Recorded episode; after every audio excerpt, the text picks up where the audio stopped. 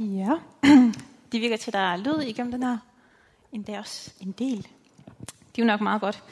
Øhm, jeg kan lige starte med at præsentere mig selv. Jeg ved ikke, om den er lidt for høj, eller om det går. Okay. Øhm, jeg hedder Victoria. Jeg er 28 og er en del af den frivillige stab her i øh, Betel øh, i dagligstuen. Så det vil sige, at øh, jeg har talt herinde et par gange. Hvis det måske er første gang, du har hørt mig øh, til daglig, så studerer jeg på Aarhus Universitet en kandidat i det, der hedder diakoni. Lidt apropos vores emne, det handler om, hvordan kirken op igennem øh, historien har reageret på lidelse og grebet ind og ja, lavet kirkeligt socialt arbejde, hvis man skal sådan kode det ned til noget meget simpelt. Øh, jeg synes, det er super fedt at få lov til at tale om det her emne her. Jeg synes, det er super relevant, fordi uanset hvad vi tror på, kan vi ikke komme udenom, at der er lidelse i den her verden her. Og jeg tror også, at Bibelen har noget helt afgørende at sige lige præcis ind i det. Men øh, som Anne også øh, lige introducerede, så er det her øh, spørgsmål med, hvordan kan der være en god Gud i en verden med ondskab, det er ikke noget nyt. Det er noget, som øh, folk også har diskuteret og talt om op igennem tiden. Og i 1700-tallet var det netop, at det her begreb teodicé så blev opfundet, som egentlig handler om, hvordan man retfærdiggør Guds eksistens. Hvordan kan det være en god Gud netop i en verden med lidelse? Øhm, netop også kaldet teodicé-problemet. Så i filosofien har det fyldt rigtig meget, øhm, og det er jo så også det, vi skal tale om i dag. Så I får lov til at høre min teodicé i dag, mit forsvar af Gud. Og øh, vi starter også ud med det filosofiske. Fordi bag ved det her spørgsmål her, hvordan kunne en god Gud tillade lidelse, øhm, der er der ligesom fire, jeg lige se, om den er tændt. Nej, det var den ikke. Sådan der er der fire øh, almene perspektiver bag deres spørgsmål, som ligesom anfægter eller anklager det kristne verdensbillede, som siger, at der er en god Gud. Det første perspektiv, det, det siger ligesom, at når vi ser på ondskaben, så må vi konkludere, at det er en ond Gud, øh, siden ondskaben er der, fordi der er ikke nogen, der stopper det. Øhm, og en god Gud vil da ikke acceptere det. Nu er ondskaben der, ergo må det være en ond Gud, det kan være, at han direkte har skabt det onde, eller så lader han det bare være, fordi han er sådan lidt smule sadistisk. Det andet perspektiv er, at der ikke er nogen Gud, og så er det netop derfor, ondskaben er der igen. Der er jo ikke nogen, der stopper det. Øhm, og siden at vi kan se, at ondskaben er der, så må det være, fordi Gud ikke er her. Så burde han jo have fjernet den. Det er det, man almindeligt kunne kalde ateisme. Det tredje perspektiv er, at der er en Gud, men han er i så fald øh, fraværende. Han er ikke engageret i den her verden her. Det er det, man kalder deisme. Det er tanken om, at der rent faktisk er en skaber, men han er netop ikke en personlig Gud. Han er ikke engageret i, hvad der sker i verden. Det kan være, at han måske bare kigger på, hvis han overhovedet ved, hvad der foregår. Men det gør egentlig ikke den store forskel, fordi den her Gud griber ikke ind. Det fjerde og sidste perspektiv, jeg lige har taget med her, det er det, at der er en god Gud, men der er en lige så ond Gud slash magt, og de kæmper så side om side. Og det er derfor, at den her gode Gud ikke bare kan stoppe ondskaben. Det er det, man kalder dualisme. Ja. Og i de her fire grundlæggende perspektiver, der er ligesom ikke rigtig plads til en god og almægtig Gud i regnestykket. Så det er ligesom præmisserne bag de her tanker. Øhm, der er også et fælles synspunkt med, at jamen, hvis der er en god Gud, så burde han da stoppe ondskaben. Så enten så vil han det ikke. Det gælder i tilfældet med det deistiske perspektiv, fordi Gud han er fraværende. Han er måske bare ligeglad. Eller så er det, fordi han er ond. Det kan også være, at han ikke kan stoppe ondskaben, netop fordi der er en anden lige så stor magt, der kæmper med ham. Eller så er det, fordi han ikke findes. Og jeg vil gerne have, at vi dykker lidt ned i de her perspektiver. I det første, så konkluderer man, at der er en ond Gud, fordi at vi kan se ondskaben. Og den burde ikke være her, synes vi. Hvilket man så også kan sige er interessant, at vi overhovedet kan konkludere, at der er noget, der er ondskab. Øhm, for hvordan kan vi overhovedet vide det, uden noget, som er godt, vi kan holde det op imod, som er en klar modsætning til det onde, vi kan se. Men det kommer vi ind på senere. I hvert fald så konkluderer man, okay, den her ondskab, det burde en god Gud, der stop. Der kommer noget retfærdighedssans frem i os. Så den her Gud må enten være direkte ond eller sadistisk. Men her kan vi så også lige komme med en indvending i forhold til, at der bliver konkluderet, at der er en ond Gud på grund af ondskaben, men hvordan skal vi så forklare det gode, der også er i verden? Vi kan også se, at der findes gode ting. Så hvor kommer de så fra? Hvordan kan det være, at der er ting, vi kan definere som sarte og fine og uskyldige? Der er gode og smukke ting i den her verden. Der er fredsfyldte stunder. Der er gode venskaber. Der er glæde, lykke, begreber som at nyde livet. Hvis det virkelig kun var en ond Gud, hvorfor findes de her ting så? Oprigtige gode ting, som var ved. Ikke bare noget, der er flygtigt, ligesom det der, men oprigtige gode ting, vi kan definere som en naturlig del af livet. Så kan det være, at man vil indvende, jamen det er fordi, det er en øh, sadistisk Gud, at det gode er der, men det onde er der også, nærmest som en eller anden form for leg eller underholdning. Men ved, at vi som mennesker kan kende til det gode, så kan vi også gøre oprør mod det onde. Vi kan vælge det gode til, og hvad vil en ond Gud få ud af det? For det kunne eliminere den her onde, sadistiske Gud. Så det, at vi kan definere noget som godt, at det gode rent faktisk find, findes, og at vi kan vælge det til, det giver ondskaben et problem. Og noget andet, vi også kommer ind på i forhold til det, det er netop det her med, hvordan vi som mennesker overhovedet kan definere noget som godt og ondt. Hvem eller hvad har lært os, hvad der er godt og ondt. Vi har som mennesker øh, nogle normer for, hvad vi synes er rigtigt og forkert, og det er det, vi kalder moral. Men hvorfor har vi mennesker overhovedet en moral?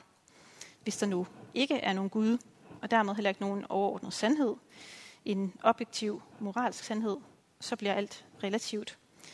Og hvad der så er godt og ondt, det bliver egentlig bare en individuel, subjektiv sag. Så kan man sige, jamen, skal det være flertallet, der bestemmer? Skal det være de klogeste mennesker i samfundet, der bestemmer? Må det godt være en kulturel ting, hvad der er godt og ondt? Og i forhold til evolution og ren overlevelse, kan man også tænke, giver moralen overhovedet mening der? At kunne tænke på det der med at gøre det rigtige. Noget, som egentlig kunne gå ud over dig selv, dine egne ønsker og prioriteringer. Noget, som måske endda kunne bringe dig i fare, eller koster dit eget liv. Vores evne som mennesker til at filosofere over moral og etik, det udfordrer det her perspektiv med, at der slet ikke er nogen Gud og nogen mening. Og så kan man sige i forhold til det tredje perspektiv, Nå, jamen, der findes godt og ondt, fordi at Gud han har skabt det. Men nu kører det bare løs, fordi at skaberen har forladt den her verden her. Det er ikke en personlig Gud, han er fraværende, og han griber ikke ind.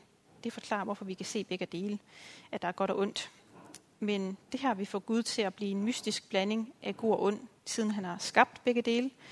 Øh, og så er han så bare forladt alt, hvad nu er blevet skabt. Så der er et ophav, men der er ikke nogen reel mening, og der er heller ikke nogen konsekvenser. Og det her verdensbillede giver egentlig lidt det samme, som hvis Gud alligevel ikke fandtes.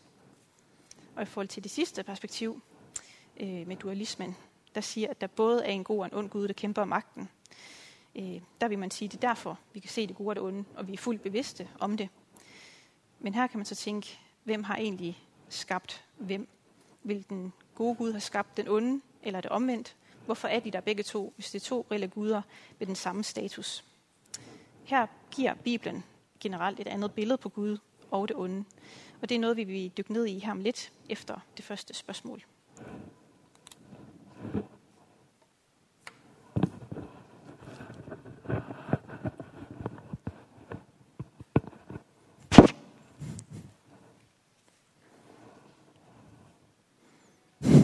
Ja, så I er velkommen til at snakke om spørgsmålet.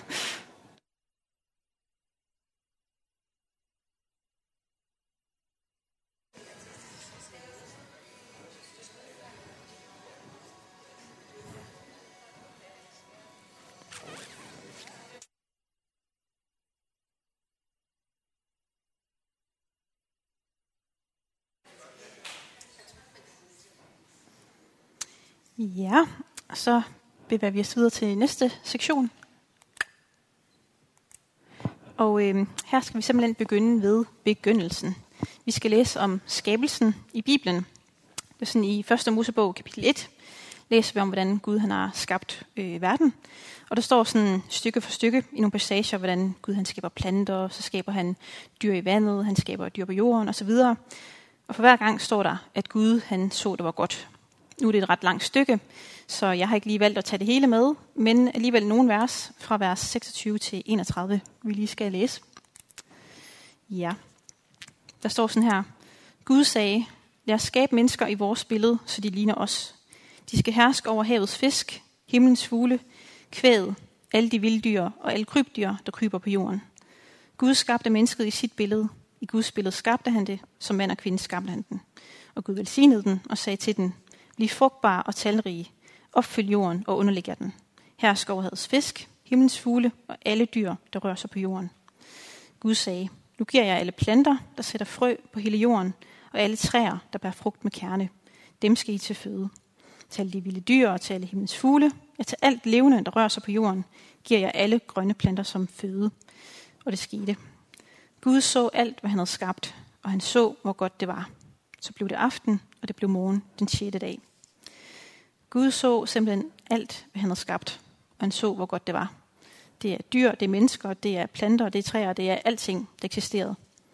Og mennesker og dyr var endda skabt til at være vegetar i begyndelsen. Ikke for at skulle spise hinanden. Øhm, der skulle ikke være noget kaos eller noget som helst. Der skulle være ro og orden. Der var mad nok til alle. Og mennesket, det er altså skabt i Guds billede. Overvej det lige. I Guds billede. Så er man virkelig noget særligt, og så har man fået en ret høj værdi. Han siger også, lad os skabe den i vores billede. Som kristne, så tror vi på en treenig Gud. Det vil sige, det er far, søn og helligånd. Og det kommer jeg også nærmere ind på, når jeg senere vil nævne Jesus, hans egen søn. Her læser vi altså, at Gud han har skabt en god verden. På det her tidspunkt eksisterer der kun gode ting. Altså må Gud være god. Hvis man tænker, hvad er det lige Gud han vil med verden? Hvad er det, han vil? Ja, så kan vi gå tilbage til referentepunktet og se, det var sådan her, han skabte verden. Det er den her verden, Gud han vil. Og vi er skabt til et godt liv. Ui. Hvis der ikke er nogen Gud, så er alt tilfældigt, og det kan være relativt, om der sker gode eller dårlige ting. Det er som det er, så er der ikke rigtig nogen mening, og om man bliver ramt af noget godt eller ondt, kan man sådan set ikke gøre til eller fra overfor. Der vil perspektivet grundlæggende være, at der ikke er nogen mening ved livet. Men Bibelen siger, jo, der er faktisk en mening, og du er skabt til et godt liv. Når det så er sagt, så fortæller Bibelen os, at der også er en grund til, at ondskaben er kommet ind i verden. Det er noget, vi skal læse fra 1. Mosebog, kapitel 2, vers 15-17, hvor Gud han har skabt det første menneske. Han hedder Adam, og han er blevet placeret i Edens have som sådan en grønt, dejligt paradis. Her havde han et formål, det vil sige en mening med sit liv, og frihed til at spise det hele, undtagen én ting. Og der står sådan her. Gud Herren tog mennesket og satte ham i Edens have, for at han skulle dyrke og vogte den. Men Gud Herren gav mennesket den befaling. Du må spise af alle træerne i haven, men træet til kundskab om godt og ondt må du ikke spise af. For den dag du spiser af det, skal du dø. Adam, øh, og så vidt også hans kvinde Eva, var placeret til et dejligt liv i gode omgivelser med formål og mening, og de ville blive sørget godt for. Der manglede som sådan ikke noget. Der var alt det, man skulle spise. Der var ro og fred. Øh, der var også fællesskab med Gud, som man kan læse andet sted, at han øh, gik ture i haven og var sammen med dem. Men det er ikke meningen, at mennesket skal have kundskab til godt og ondt. Altså, det er ikke meningen, at mennesket skal kunne vælge det onde til, fordi vi er skabt til det gode. Så skal vi så se på 1. Mosebog, kapitel 3. Der kommer vi til det, der hedder syndefaldet, hvor den første kvinde, Eva, så bliver lokket til at spise af det her træ øh, med kundskabens frugter. Der læser vi fra vers 1 til 6. Slangen var det snedeste af alle de vilde dyr, Gud Herren havde skabt. Og den spurgte kvinden, har Gud virkelig sagt, at I ikke må spise træerne i haven? Kvinden svarede slangen, vi må gerne spise frugten på træerne i haven, men frugten på det træ, der står midt i haven, har Gud sagt, at vi ikke må spise af og ikke røre ved, for ellers skal vi dø. Men slangen sagde til kvinden, hvis skal ikke dø. Men Gud ved, at den dag I spiser af den, bliver jeres øjne åbnet, så I bliver som Gud og kan kende godt og ondt. Kvinden så, at træet var godt at spise af og tiltrækkende at se på, og det var også godt at få indsigt af. Og hun tog af frugten og spiste. Hun gav den også til sin mand, der var hos hende, og han spiste. Her kommer den grundlæggende årsag til, at ondskab og lidelse kom ind i verden. Fordi mennesket vendte sig væk fra Gud. Synden kom i vejen. Og ordet synd, det er noget, vi har fra det gamle testamente, der oprindeligt blev skrevet på hebraisk. Og det hebraiske ord for synd, det betyder ramme ved siden af målet. Så hvis vi tænker på en dartskive, hvor det gode liv, vi skabte til, der i midten, så er mennesket nu ramt ved siden af. Vi er kommet væk fra det oprindelige mål. Vi er blevet øh, vendt væk fra Gud, og kan nu vælge mellem godt og ondt. Og det her, det sker på grund af slangen. Og det kan godt være, at du tænker, at det her det er da en rimelig weird historie. Fordi hvorfor snakker mennesker med et dyr? Men slangen er et billede på Satan, Og Satan beskrives i Bibelen som en falden engel. Jesus han beskriver i Lukas evangeliet, hvordan han så Satan falde ned fra himlen, nærmest var han blevet smidt ud af det gode fællesskab blandt de andre gode væsener. Altså havde han selv oprindeligt været et godt væsen skabt af Gud. Engle i Bibelen, de er typisk budbringere, som tjener Gud. Men fordi der er fri vilje, det har Gud skabt i og med, at kærlighed, det giver frihed. Gud han ønsker ikke tvungne, der skal tjene ham. Så valgte den her engel altså at gøre oprør mod Gud, og senere er det så, at han får navnet Satan, som betyder anklager. For han kan godt lide at trække mennesker væk fra Gud og anklage os for synd og det ene og det andet. Der var så også andre engle, som fulgte med Satan. De ville også gerne have magt. Og her frister Satan altså mennesket til også at vende sig for Gud, for det kan de jo. Han gør det ved at stille spørgsmålstegn ved det Gud, han har sagt, og lige tviste Guds ord. Har Gud nu virkelig sagt? Og han siger til dem, at de ikke skal dø, men det skal de dog, fordi mennesket må ikke længere leve evigt, efter det er sket. For nu kan de skabe ondt. Det vil Gud ikke tillade, dermed skal det heller ikke være evigt. Så derfor sender Gud dem ud af Edens have, og de kan aldrig vende tilbage igen. Nu må de leve et hårdt og dødeligt liv, hvor de også selv må sørge for føden. Inde i haven, der var der sørget for det hele. De kunne bare nyde livet og få lov til at hjælpe til. Men nu her var de blevet adskilt fra Gud, og livet ville ikke være det samme længere. Her ser vi så et andet billede end øh, dualismens perspektiv tidligere. Her hører vi ikke om to lige store magter, øh, om en god og en ond Gud. Tværtimod så er der Gud skaberen. Han er god. Og så er der en engel, som har vendt sig fra Gud, og han er blevet ond. Og nu kan mennesket også vælge at være onde, efter at have lyttet til Satan, i slangen. Men nu var mennesket så adskilt fra Gud. Betyder det så, at han har forladt dem totalt? Er vi så ude i perspektivet med deismen, kunne man måske tænke. Men nej, da Gud han sender dem ud af haven, så giver han en besked til både slangen, kvinden og manden. Og der er en konsekvens over det, der er sket. Grundlæggende for mennesket at vide, at livet det bliver hårdt fremover. Det bliver ikke ligesom i haven, nu hvor de er blevet adskilt fra Gud. Og til slangen, så kommer der også et profetisk budskab om fremtiden. At der kommer en, som vinder over Satan, og dermed det onde. Og det skal vi se på om lidt. Men først skal vi lige have endnu en pause med spørgsmål.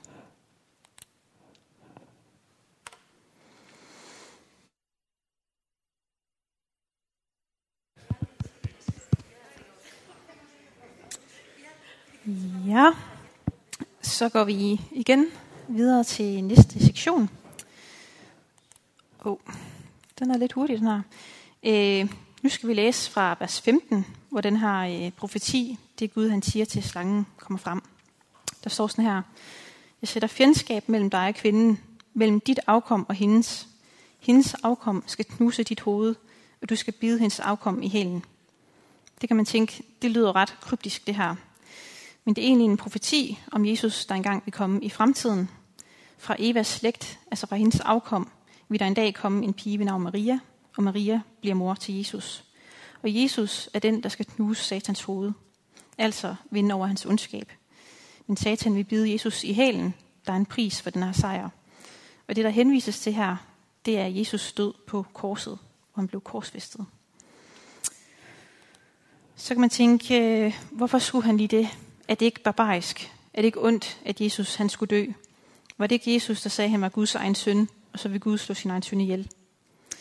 Grunden til, at Jesus han skulle fødes og komme her til jorden, for senere at blive korsfæstet, det er netop for at betale prisen for den synd, der kom ind i verden ved syndefaldet. Det var mennesket, der syndede, og det er mennesken, mennesket, der skal tage straffen. Og Gud, han valgte sig selv at blive et menneske i Jesus, igen så er der det her med den treenige Gud, at Gud faktisk er i Jesus, som kommer som menneske og blev født som en søn. Og det var simpelthen for at kunne opfylde det, som vi ikke kunne, så Gud kunne tage prisen for os. For når straffen er betalt for noget, så kommer man jo fri. Og når Gud har taget straffen for hele menneskeheden, så kan alle mennesker gå fri. Og det er det, Gud han gerne vil. Det kan man jo ikke kalde ondt. Tværtimod så er det et ret stort offer, at ville ofre sig for nogen på den måde. Og det viser også, at Bibelens Gud er en personlig Gud, som griber ind. Han er ikke bare en fjern Gud, ligesom i deismen.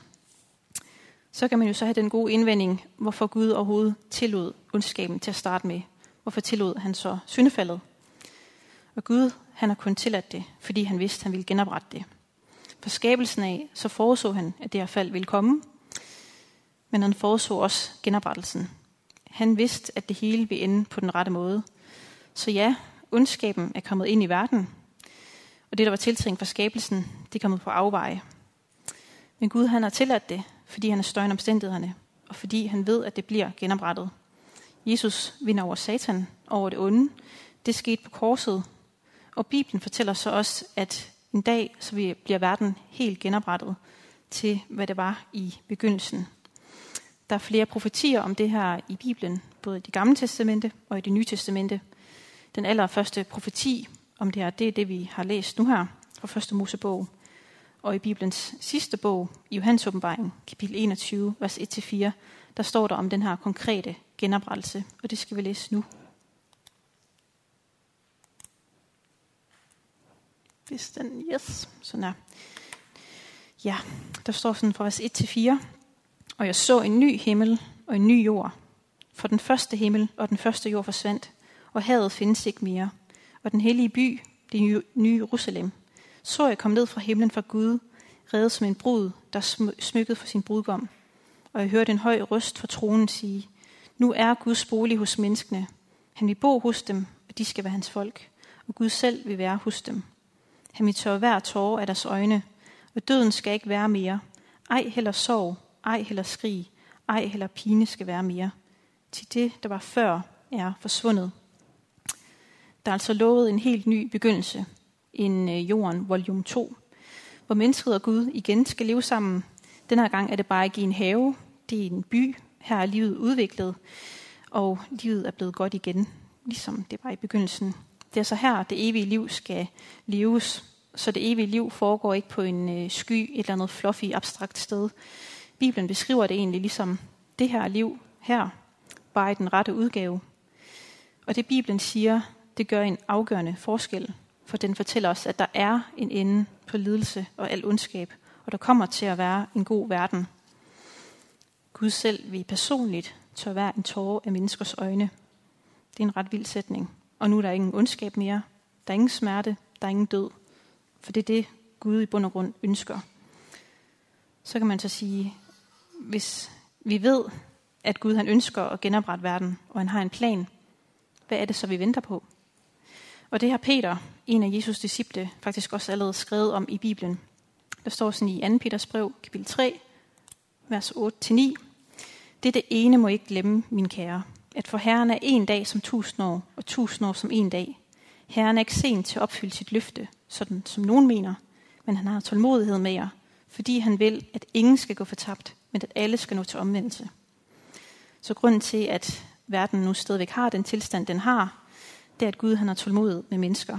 Han ønsker, at alle skal have muligheden for at tage imod Jesus, og det offer, han gjorde på korset. For han er vejen tilbage til Gud. Og for at kunne tage imod Jesus, må man høre om ham først. Og Gud har en helt anden fornemmelse end tid, fortæller Peters her. Gud han kan se det store perspektiv for den her genrettelsesplan. Han ved, hvordan og hvornår alting skal ske. Men vi har som mennesker et begrænset perspektiv. Det er Gud, der har det store perspektiv. Og Gud ønsker simpelthen, at hele verden skal lære ham at kende. Og nu skal vi så tage det tredje spørgsmål.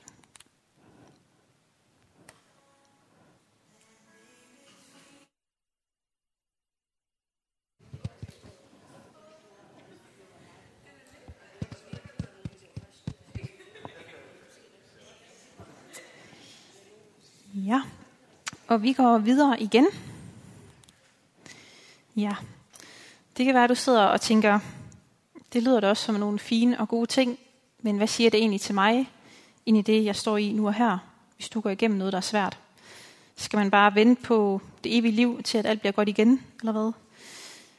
Netop fordi, at Bibelens Gud er en personlig Gud, så kan han gribe ind i menneskers liv. Og Bibelen er fyldt af den slags beretninger.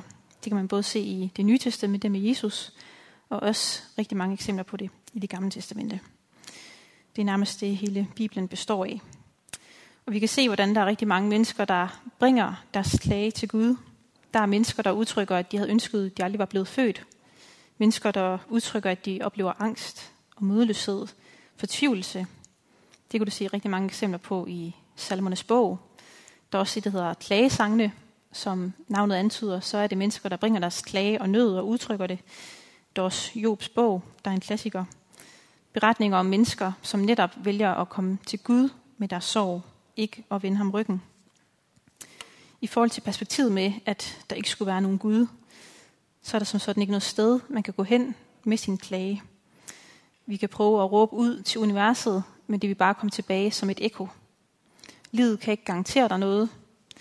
Det er som et tilfældigt trukket lod i et lotteri. Det kan være, at du er heldig, men det kan også være, at du trækker en nitte. Og lidelsen bliver bare et meningsløst grundvilkår. Men Bibelen viser, at du kan gå til Gud med din smerte. At der er en, som kan se og høre dig. At der er en, som du kan råbe til, som du kan være sur på og spørge, hvorfor. Og der er en, som kan svare dig. Jesus selv, han led heller ikke et nemt liv på jorden. Gud som menneske oplevede selv at blive mødt med hån og trusler. Han blev spyttet på slået. Han blev forrådt af venner. Han blev tortureret og til sidst korsfæstet. Og natten op til sin død, så fik han massiv angst, hvor der står, at han svedte blod. Her er der en Gud, som kan sige til dig, jeg forstår dig. Jeg blev selv menneske. Og Gud han kan tillade ting, der gør ondt. Og Gud han bruger de vilkår, der er i verden. Gud han kan bruge vores omstændigheder i sin genoprettelsesplan, så vi og andre kan finde håbet og dermed finde frem til ham. Og så kan det være, at du tænker, jamen, betyder det så, at Gud han bruger den lidelse, der rammer mig, hvis han tillader det? Er det så bevidst, at jeg skal gå igennem det her? Som en del af syndefaldet kom den her oplevelse af meningsløshed og tomhed med ind i verden. Der var der før var en orden, hvor der var en mening med livet, hvor der var fred og hvor tingene var gode, der er der kommet kaos og ufred. Nu sker der forfærdelige ting, og på den måde er der kommet meningsløshed ind i billedet, for vi er kommet væk fra selve meningen. Jeg tror, man skal passe på med at sige det her med, at der er en mening med alting. For det kan virke meget provokerende, særligt for den, som lider. Men i den sætning kommer det til at lyde som, at det er Gud, der får alting til at ske. At alting er hans vilje. Men i Bibelen kan vi se masser af eksempler på, at der sker ting, som netop ikke er Guds vilje. Så man kan måske derimod sige, at Gud han kan skabe en mening ind i alting. I det, der er ondt, i det, der er meningsløst og tungt, der hvor mennesker har valgt det onde og vendt ryggen til Gud, eller der hvor satan og faldende engle er på spil, der kan Gud altid gribe ind og skabe en mening og vende situationen om. Ikke at han nødvendigvis ønskede situationen til at starte med. Gud ønsker for eksempel ikke, at vi synder, men vi kan alligevel gøre det. Men han kan også skabe en mening ind i det. Så der er altså en balance mellem vores frie vilje, at verden er blevet syndig, og at Gud er almægtig. Og ved at vi kan se ondskaben og det meningsløse, kan vi komme til at tænke, at det burde ikke være sådan her. Og der kan Gud sige, præcis, du er skabt til noget helt andet. På den måde kan Gud tillade, men også bruge ondskab til, at vi kan se, at der er noget galt her i verden. At det her liv ikke er himlen, og det er ikke det her, der skal være vores ideal. Hvor vi måske her i Vesten kan gå rundt i en eller anden middelgod verden, som for det meste af tiden måske er god, men der er altså også krig, der er også sygdom, der er også lidelse, og der er også dødsfald, der kan ramme os. Men Gud han ønsker ikke en semigod verden for os. Han ønsker en verden, der er 100% god, hvor vi kan være sammen med ham.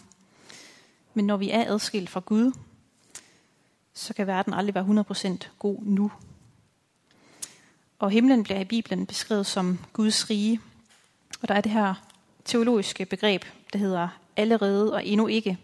Altså at Guds rige, himlen, findes allerede, og vi kan opleve glimt af det her på jorden. Men alligevel er det her ikke endnu. Det kommer først i evigheden.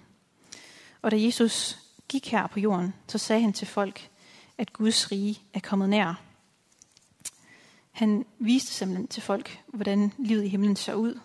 For der er ikke nogen sult, eller død, eller sygdom, eller lidelse i himlen. Og Jesus han helbredte utallige af mennesker.